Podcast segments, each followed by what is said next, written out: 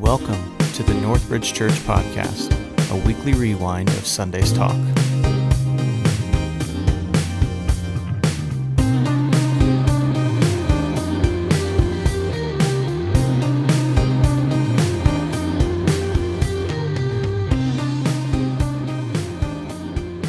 We are starting a new series today. It's going to be an eight-week series where we look at the promises of God. It's important for us to remember the things that God has said to us in difficult times, in tough times. And the reality is this. The reality is uh, there are, uh, if you look at the word promise or promises, you can find those two words over a thousand times in your Bible.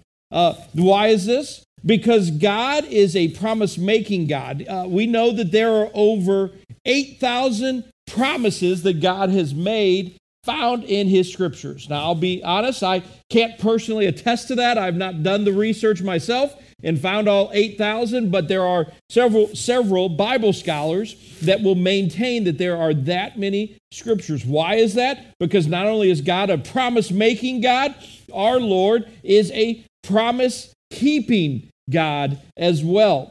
The reality is this, if you hear nothing else today and uh, you find yourself discouraged, you find yourself frustrated, you find yourself just uh, in a world of hurt, know that the God of the Bible, Je- Jehovah Rapha, that God, Jehovah Jireh, the God of Abraham, the God of Isaac, the God of David, the God of Jesus, He has your back.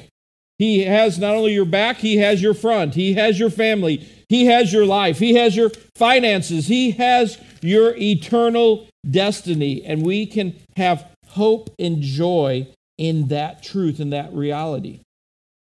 Now, as we begin the teaching today, I want you to be aware of three facts, three facts to walk out of here with. And, and I'd also add this to you. Uh, you can find the notes. I We're going to be going through a lot of Scripture today. We're going to actually be, usually when I teach, I try to have like one or two points and that's it. We got we got nine points to work through today, okay? We're going to go through those quickly. We're going to, I'm not adding. We're not going to spend ten minutes on a point, okay? Uh, we're going to go through them fast. And so I've created a note section. You can actually get those notes by going to our Northridge app.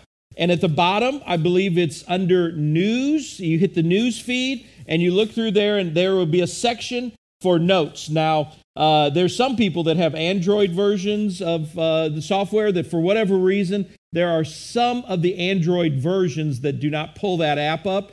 A second way to pull the notes up is also going over to our Q R code over there. Go to the Q R code, and that is the notes. The notes are found on that as well. Uh, so two different ways to get a hold of these notes for the uh, for today. Okay, so moving on. Three facts to walk out of here with. First of all, Uh, God wants us, He wants you and I to build our life on His promises. You see, there's a subtle difference there because a lot of times we believe that what God wants is God creates rules and He makes rules for us to live by, and we're to live our life based on rules. Well, when we do that, we're living under a Pharisaical way of doing life. We think that we can earn our own righteousness, we can earn our standing with God if we play by the rules of the game. But instead, He makes promises for us, and He's telling us to live based upon those promises. You see the difference? When we live out a rule that is set, then we're living under our righteousness. But when we live our life based on a promise that God has given us, we are living under His power. We're trusting in Him to do what He says He will do for us. Not only does He want us to live our life on the on His promises, the second thing that we need to think about before we even move forward any further is that understanding that when, when God makes a promise, there's two different types of promises. One is an unconditional promise. A second one is a conditional promise. There are many promises that God makes that are unconditional. No matter what happens, no matter what you do, uh, you cannot mess that promise up. Uh, you know, one that comes to mind is, is uh, that nothing can separate us from the love of God. So that's an unconditional promise there, that no matter where the believer, no matter what they do, no matter what they say, no matter what kind of attitudes they have or anything like that, that God, God will, He will uh, take care of us. He will be with us. But then there's also conditional promises. If the promise is, if you do this, I'll do that. If you stay in this way, if you have this kind of heart, then I'll take care of you in this way. And we'll see today that there are both conditional and unconditional promises we're going to talk about in the subject to come.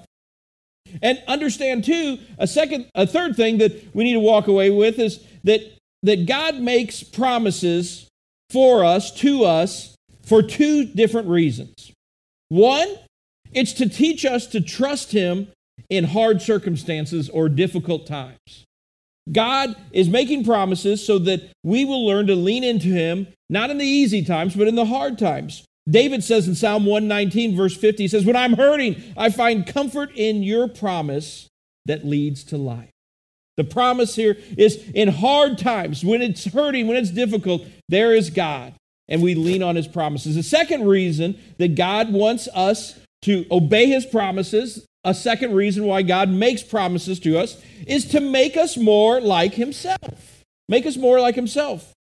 Uh, he, Second Peter verse one, Peter says this, he goes, "God made these great and marvelous promises so that His nature would become part of us." That's found in Second Peter chapter one, verse four.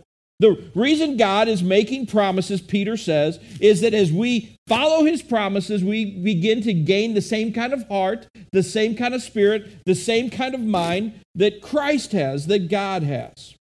So today we're going to begin with the subject. We're going to start with, with one subject. There's, for the record, there's thousands of promises we've already said, uh, but we're going to only have time to talk about eight different subjects in the next eight weeks. So we're not obviously looking over every every promise, but we're going to try to hit as many promises as we can in this eight weeks. And so we begin today with the subject that has the most promises found in Scripture. Uh, can can you guess? Can you guess what that subject is? What do you think it is that, that God has made more promises about than anything else? Any ideas? It's silent. No one wants to take a guess. I'll tell you this, it's it's not over prayer. Believe it or not, prayer does not have more promises. It's not faith. It's not the subject of love. It's not about patience. It's not about uh, sharing your faith, believe it or not. Instead, today, the subject we're going to talk about that has God talking more about this subject than any other subject is over the subject of generosity. Generosity. God speaks more about generosity with your finances and with your time and with your treasures, with your talents, than He does with anything else. And so what we want to do now is very quickly, I'm going to just talk to you and share with you out of the Bible, out of Scripture, nine rewards that God promises to you and to I if we learn to be generous with our resources, to be generous with our money. Uh, important area, because we so often don't talk about this and we miss out on God's blessing in so many areas or in so, such a big context here. So let's just, uh, I got basically twenty minutes to cover this, so we're going to go fast and furious, so be prepared. The first thing that I want to talk about here, the first promise that comes to mind, God promises good things will happen to me. When I am generous with my resources, when I'm generous with my money, God promises good things to happen. Now, why does God make all of these promises to begin with about money? Why do we even take the time to have to talk about that if we give to our church, if we give to people around us, if we are generous with our resources, that good things will happen? Why do we do this? Well, because I'm convinced it's the simple fact that giving is hard, right? It's hard because we just naturally want to just take everything that we get because we don't know if there's going to be a lean year. We don't know if there's going to be a lean season or a hard time or a time of famine. So it only makes sense to just keep everything that I can I can bring into my coffers for myself and for my family. It only makes sense to, to say, I want to spend everything that I make and everything that I earn on the people I love the most.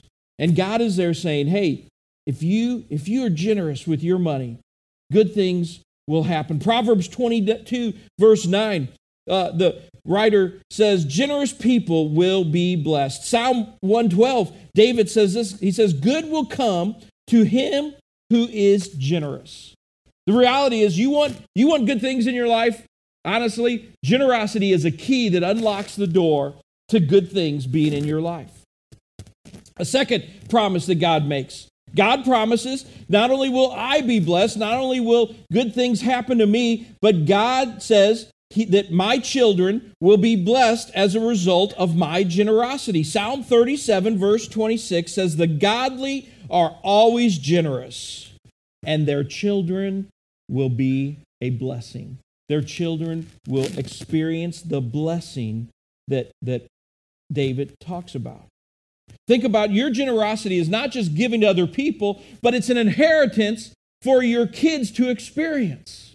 One of the things about the Turner home is I want Dax, Dana and I both want Dax to experience a mom and a dad who aren't hoarding, a mom and a dad who will push friends away in order to build a little bit higher bank account, a mom and dad who spend everything on ourselves, but we never think of people around us. We never think of God's church. We never think of people that are in want. But instead, we want Dax to experience a mom and dad who, who will always be, A, financially wise and good stewards of their homes and will make sure to provide for our home, absolutely. But also a mom and dad who will, who will be a blessing to the world around them. And we believe that when Dax sees that, that builds his heart and that grows him.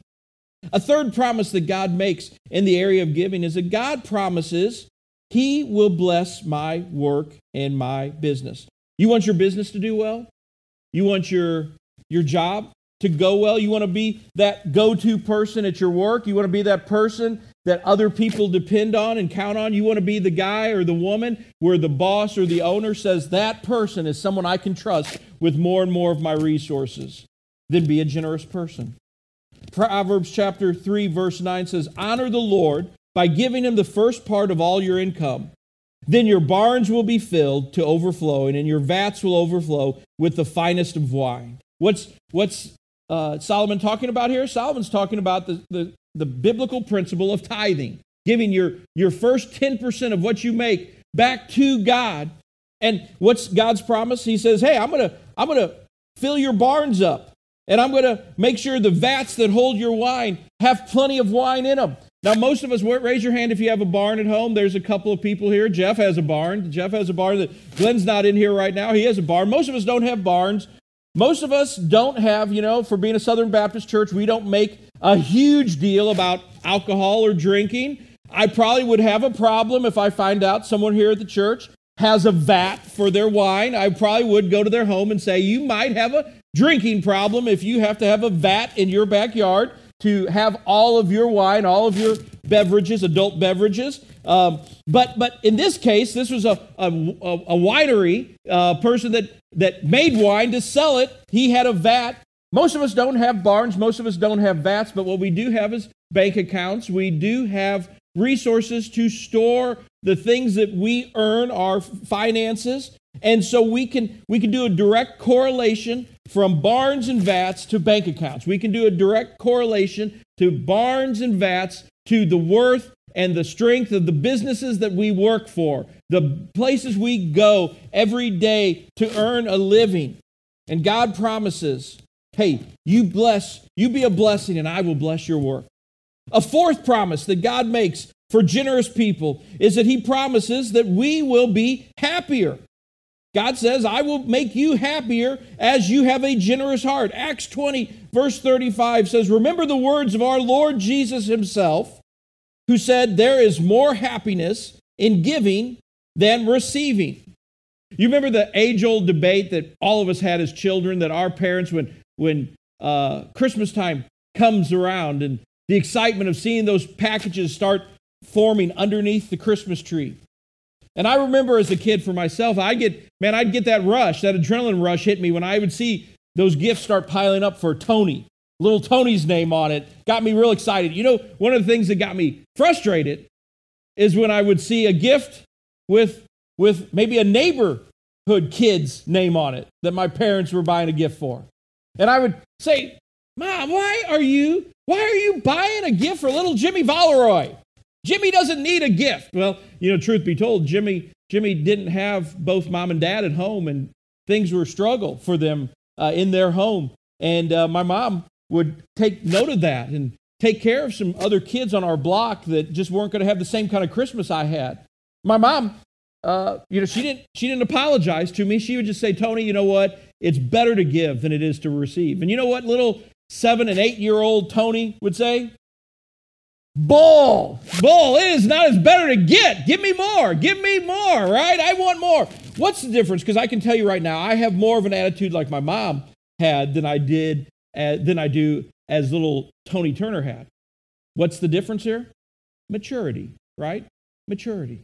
If you and I sit back and go, I don't buy that it's better to give than to receive. I don't buy that. Well, that shows a mat- an immature heart versus a mature heart, friends. And a mature heart says this.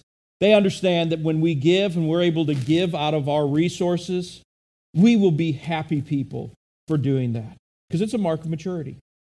Okay, we're doing great on our time. A fifth promise here. God promises that my influence will increase. Proverbs eleven twenty-four says, the world of the generous gets larger and larger. The world of the stingy gets smaller and smaller. Hey, do you want do you want more people to feel your presence in this world? Do you want more people and, and, and just a larger territory where you can speak into? You can give insight to people. You can your influence will be felt by more and more people around you. Then you know what?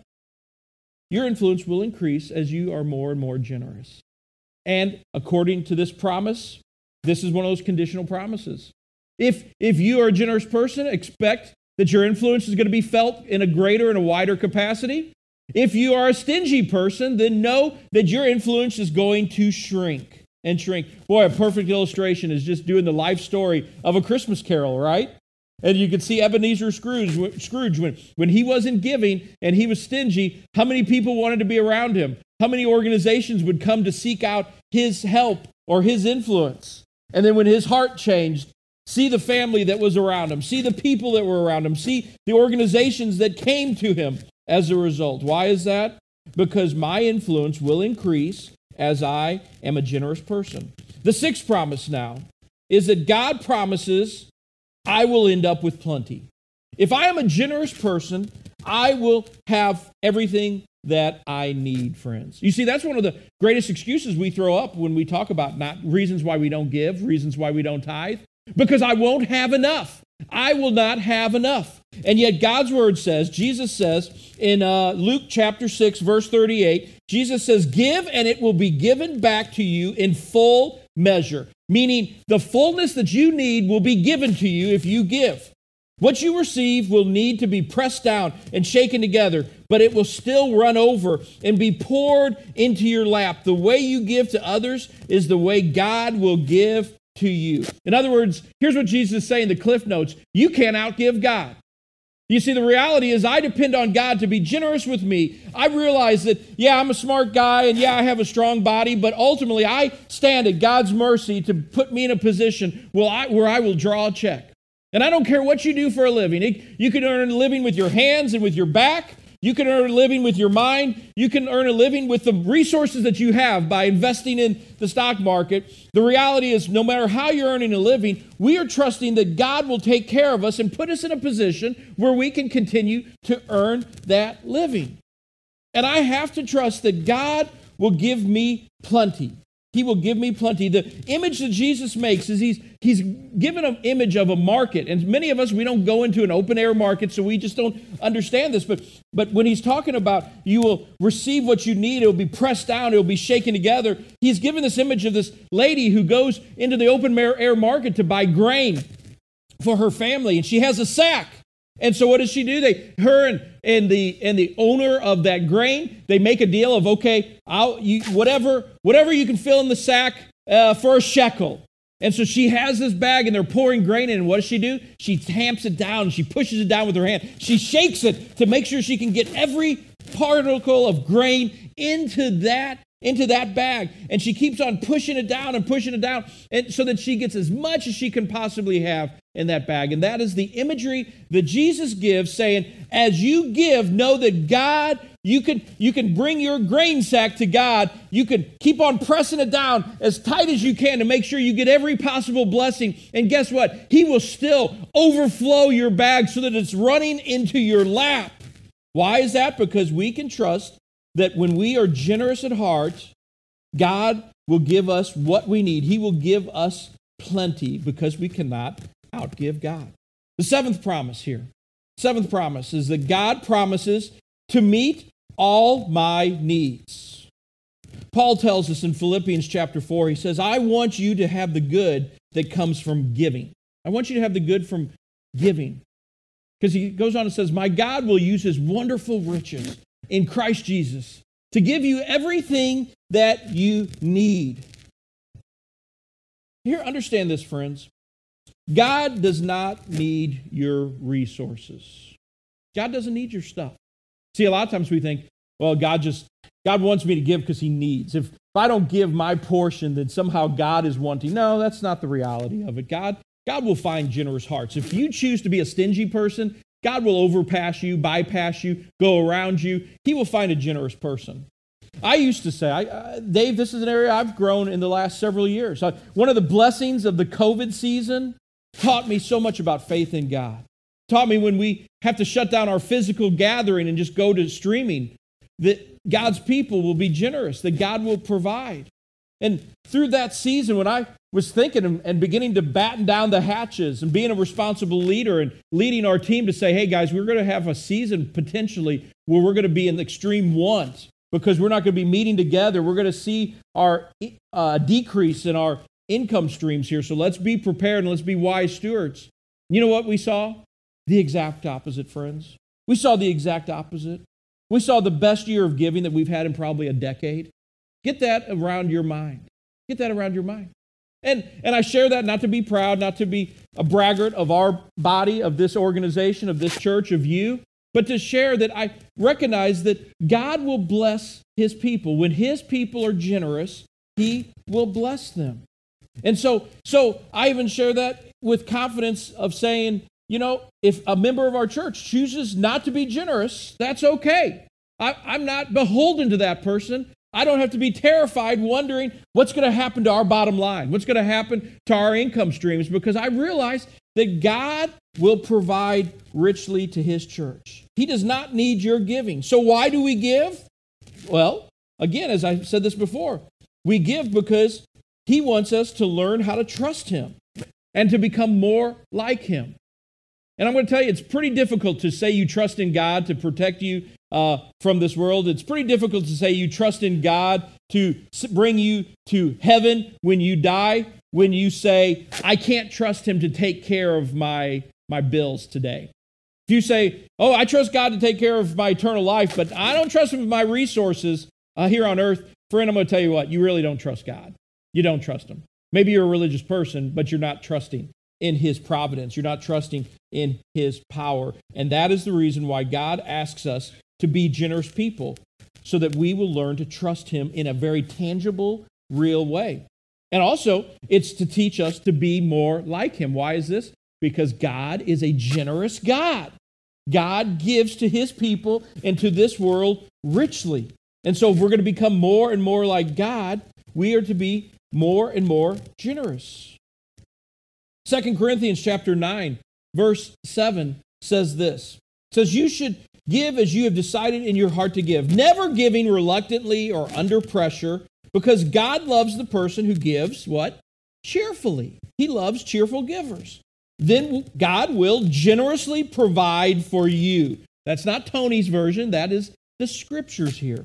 God will generously provide for you so that in all things, at all times, you'll have all that you need and plenty left over to give more to every good work. Why is this? Because God promises he will meet our needs as we are people of generosity. Ver, chap, or the, the eighth promise here, as we keep on moving forward. God promises he will multiply what I give him. Now, I want to stop right now because this is a provocative teaching and I could go one of two ways. And you're waiting for me to go one of two ways here. The way that most of us will go to is you hear me saying, hey, you give, God will multiply that for you. And you know, there's this there's a school of thought, primarily in a lot of non-denominational Pentecostal churches that have this, they call it a sevenfold principle. And you'll hear these pastors say, if you give something, God will multiply it seven times to give it to you, give it back to you. And uh And and so, you know, you do the math. You give ten dollars, you're going to get seventy dollars back. Hey, that sounds like a great return. I'll take that return, right? That's not what we're talking about here. That's not the promise that God gives us. And so that's not what I'm espousing. That's not what I'm, I'm telling you that if you give, God will give you plenty. I'm not saying that he'll give you seven times or he'll multiply in your, in his giving to you, but he will multiply what you give. Who does he multiply it to? Oftentimes to the end user, to the person who is needing that gift. You know, think back, think on your biblical history here. Think about the little boy who gives some, some loaves of, of bread and some fish, and Jesus multiplies that to go to feed a large crowd of people. Think of those times. Dave can attest to small gifts that come to Victory Mission, and the idea of how is this going to cover, uh, you know, what I don't know what it is up to now. When I was there, it was about fifteen thousand dollars that had to come in every two weeks to pay the staffing. Uh, how's God going to take this little old lady who gives a gift of five dollars a month? Uh, how, how's that going to be used to expand in such a way to cover all of these people's salaries? Guess what? It happened every time. It happened. God would multiply those little gifts to the end user to bless them. Uh, going on in Second Corinthians chapter nine and verse ten goes on, Paul is saying, just as God gives seed to farmers and bread for food, God gives you a supply of seed when he makes it grow, so there's a great harvest from your generosity. And God will make you rich enough to be generous at all times. Yeah, so he's using this farming analogy. Now, the reality is we don't have to be farmers. None of us have to be farmers to understand that when someone, when a farmer plants one kernel of corn, he does not get one kernel back, does he? That would not, that farmer who's getting one for one would not stay in business for very long. But that one kernel of corn represents three or four ears of corn. So literally one hundred, two hundred times what he is planting is what he is getting back. Uh, he is being, th- that's the metaphor that Paul is using here, saying that as we plant, as we give, as we give our resources, as we are generous people, know that it's not a one for one, that that person who is being blessed only receives what it is that you've given. But oftentimes, God multiplies that. So the effect that you have, that you've given, uh, goes an incredible way. Think of it this way. Our Going Global uh, uh, budget, our Going Global uh, tool that we have in which people give resources to bless the world around us. Many people fund that by giving ten dollars or fifteen dollars a month. And it'd be easy that when you give that ten dollars or fifteen dollars, you go, ah, this doesn't really go a long way. Oh, no, you realize that that money is going to, to help people on five different continents.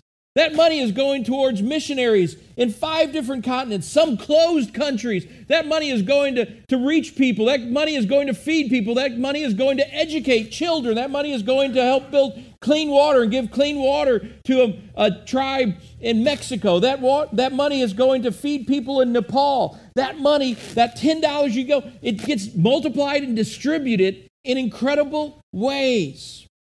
An eighth promise here. God promises he will multiply what I give him. We've talked about that already. The ninth promise is God promises that my giving is stored up in heaven. First Timothy chapter six, verse eighteen says, use your money to do good and give generously, always being ready to share with others whatever God has given you. By doing this, you will be storing up real treasure for yourself. It is the only safe investment for eternity. You see, here's the reality we need to think about, and maybe some of us need to switch. Some of us think that if I give, if I'm giving, if I'm being generous, what am I doing? I'm just throwing money out into the wind, just throwing it into the wind. I'm never going to see that return. I'm never going to see that come back. But Paul is telling Timothy that by us giving, we're not giving away, but what we are doing is we are investing. We are investing. I, like most of you, are being very responsible, knowing that one day I do not want to work as hard as I do today. Some of you say you don't work very hard today. Well, maybe. I don't know. That's another, that's another sermon. That's another debate that we can have down the road. Still, the point being is there's a day that I don't want to have to go to the office five days a week if I don't want to, right? So what do I do? I invest in my retirement accounts, knowing that the day is going to come, that that investment will pay off, and I will be able to Basically, if I want to work on a day, I'll work on a day. If I want to stay home on a day, I'm going to stay home on a day. If I want to go with Dave and play golf on a day, I'll go play golf with Dave on a day, right? I'll do what I want. Many of us are investing and, and working very hard to invest in our retirement, and yet, truth be told, you're totally ignoring about a greater time that you will spend in eternity that you are investing nothing in. Nothing in. Because right here in Scripture, Paul is making it very clear that by that when we are generous people here on earth, that money just doesn't go into the wind, but instead it goes into a safe investment in which we will be able to collect upon it in eternity. And let me tell you one way we're going to collect on it.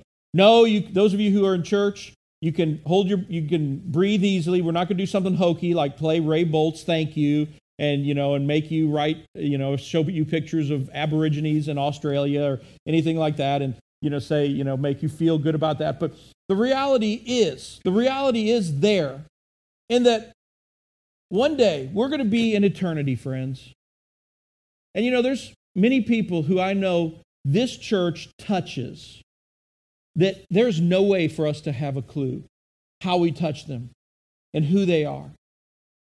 You know, there's There's people in Africa right now who, some of them are dying from AIDS. And they have one kid, two kids, three kids, four kids. And they're the last parent at home. And they don't know what's going to happen to their children because they don't live in a country that has a social net to take care of their children.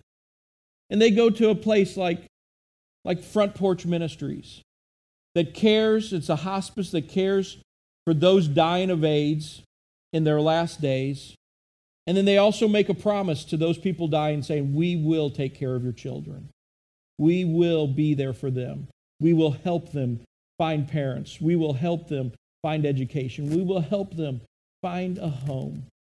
And it's our pleasure, it's our honor that we've gotten to partner with that ministry for over a decade now. And honestly, friends, I don't know a single person who we've helped there. I've read about some of their stories, but I don't know them. But I'm confident that one day we're going to see some little boys and some little girls. And of course, by that time, they'll be grown men. And they will meet us. They will meet us and they will say, you know, it's because of your church's generosity, we had a, a chance to hear the gospel of Christ.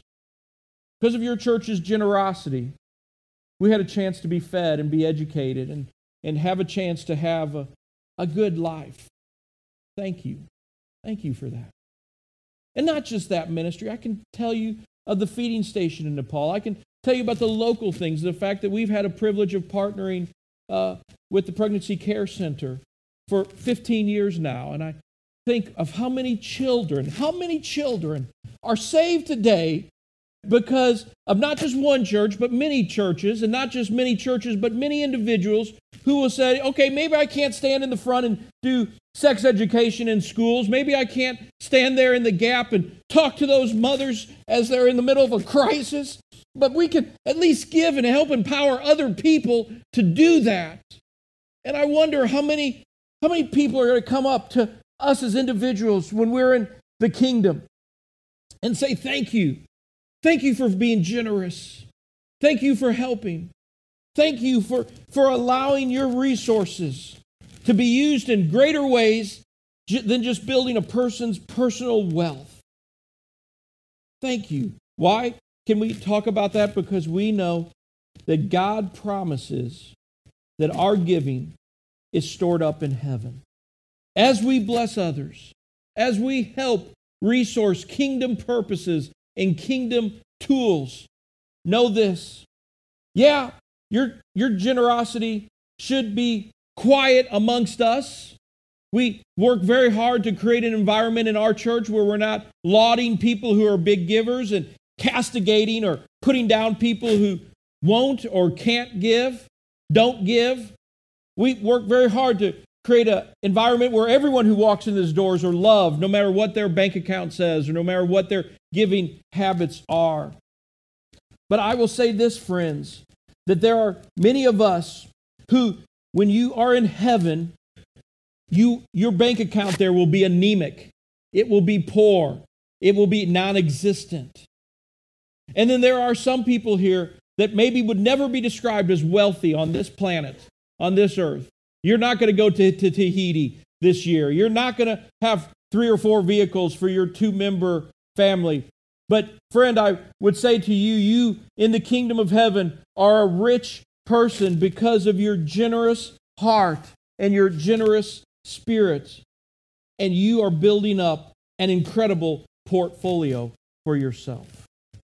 So as we conclude today, I just simply ask the question, do we believe these promises? Do we believe these promises? It's one thing to say, oh, yeah, yeah, yeah, I believe them. Well, here's how you know if you believe them or not. You believe these promises if you are a generous person, if you are working in your generosity, if you're growing in your generosity, if you find yourself working every year to, to become more and more generous, then I can t- say that you are you are a uh, you are a person that honors and believes these promises. If for you, you're trying to hoard and keep everything to yourself because you just don't know if you're going to have enough in six months from now, no, you probably don't believe these promises. And here's what I would say to you. A starting point in your generosity is begin the practice of tithing. Uh, we read about that practice uh, earlier on today, the practice of taking the first ten percent of your income and giving it away, giving it to your your uh, your church, giving it to a body around you that will use it for good purposes. We conclude with Malachi chapter three. One of the best passages that teaches us about giving and what it means. And Malachi says this. He's talking to the people of God. He's talking to Israel as they are in the process of rebuilding their temple. And, and Malachi is speaking on behalf of God. God is, is whispering through Malachi's ears to him, and he's speaking what he's hearing God say. And he says, will a mere mortal rob God? Yet you rob me. Think about that, friends. But you ask, how are we robbing you? In tithes and offerings, you are under a curse, your whole nation, because you are robbing me. Bring the whole tithe into the storehouse, that there may be food in my house. Test me in this, says the Lord Almighty, and see if I will not throw open the floodgates of heaven and pour out so much blessing that there will not be room enough to store it. And I confess to you, for someone who does not give, someone who is not generous with their resources, it is scary. It is like jumping out of an airplane the first time, wondering, will this parachute, will this parachute work? Well, first of all, friend, I can tell you right now, I look around at many faces here who, who are generous people. And I would say, lean into those stories. There's a lot of people in this room that would say, yes, God honors. God honors. God takes care of his people. God gives plenty. God is not going to lie about these promises that he has made in Scripture. And so I would say this to you, just test God. Test God in it and see if the things that I've talked about, the things that are in his Scripture, see if he, if they're true as you become more and more generous, generous in life. I can tell you I'm not there yet. I'm not as generous as I believe God would want me to be. But every year I grow in that. Every year I'm able to just continue to take a couple of steps forward and my generosity, and how I give of my time, how I give of my treasure, how I give of my talent to those who need it and to the church. Let's pray.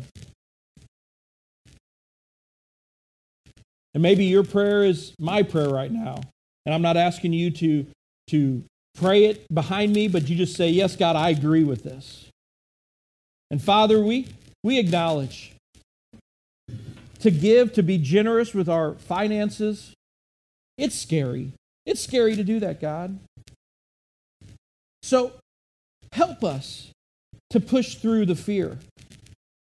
Lord, we recognize that the same God, the same God who died for us, the same God who, God who rose from the dead, the same God who ascended to heaven, the same God who promises to return to collect his church, is the same God who made these promises.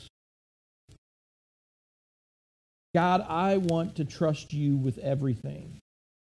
And so my prayer is to grow, grow me in the art of being a generous heart, the spirit of being a generous person, a generous man who lives in a world of ingratitude, in a world of selfishness, for your glory, for your name's sake. These things we pray in your Son's powerful name. Amen.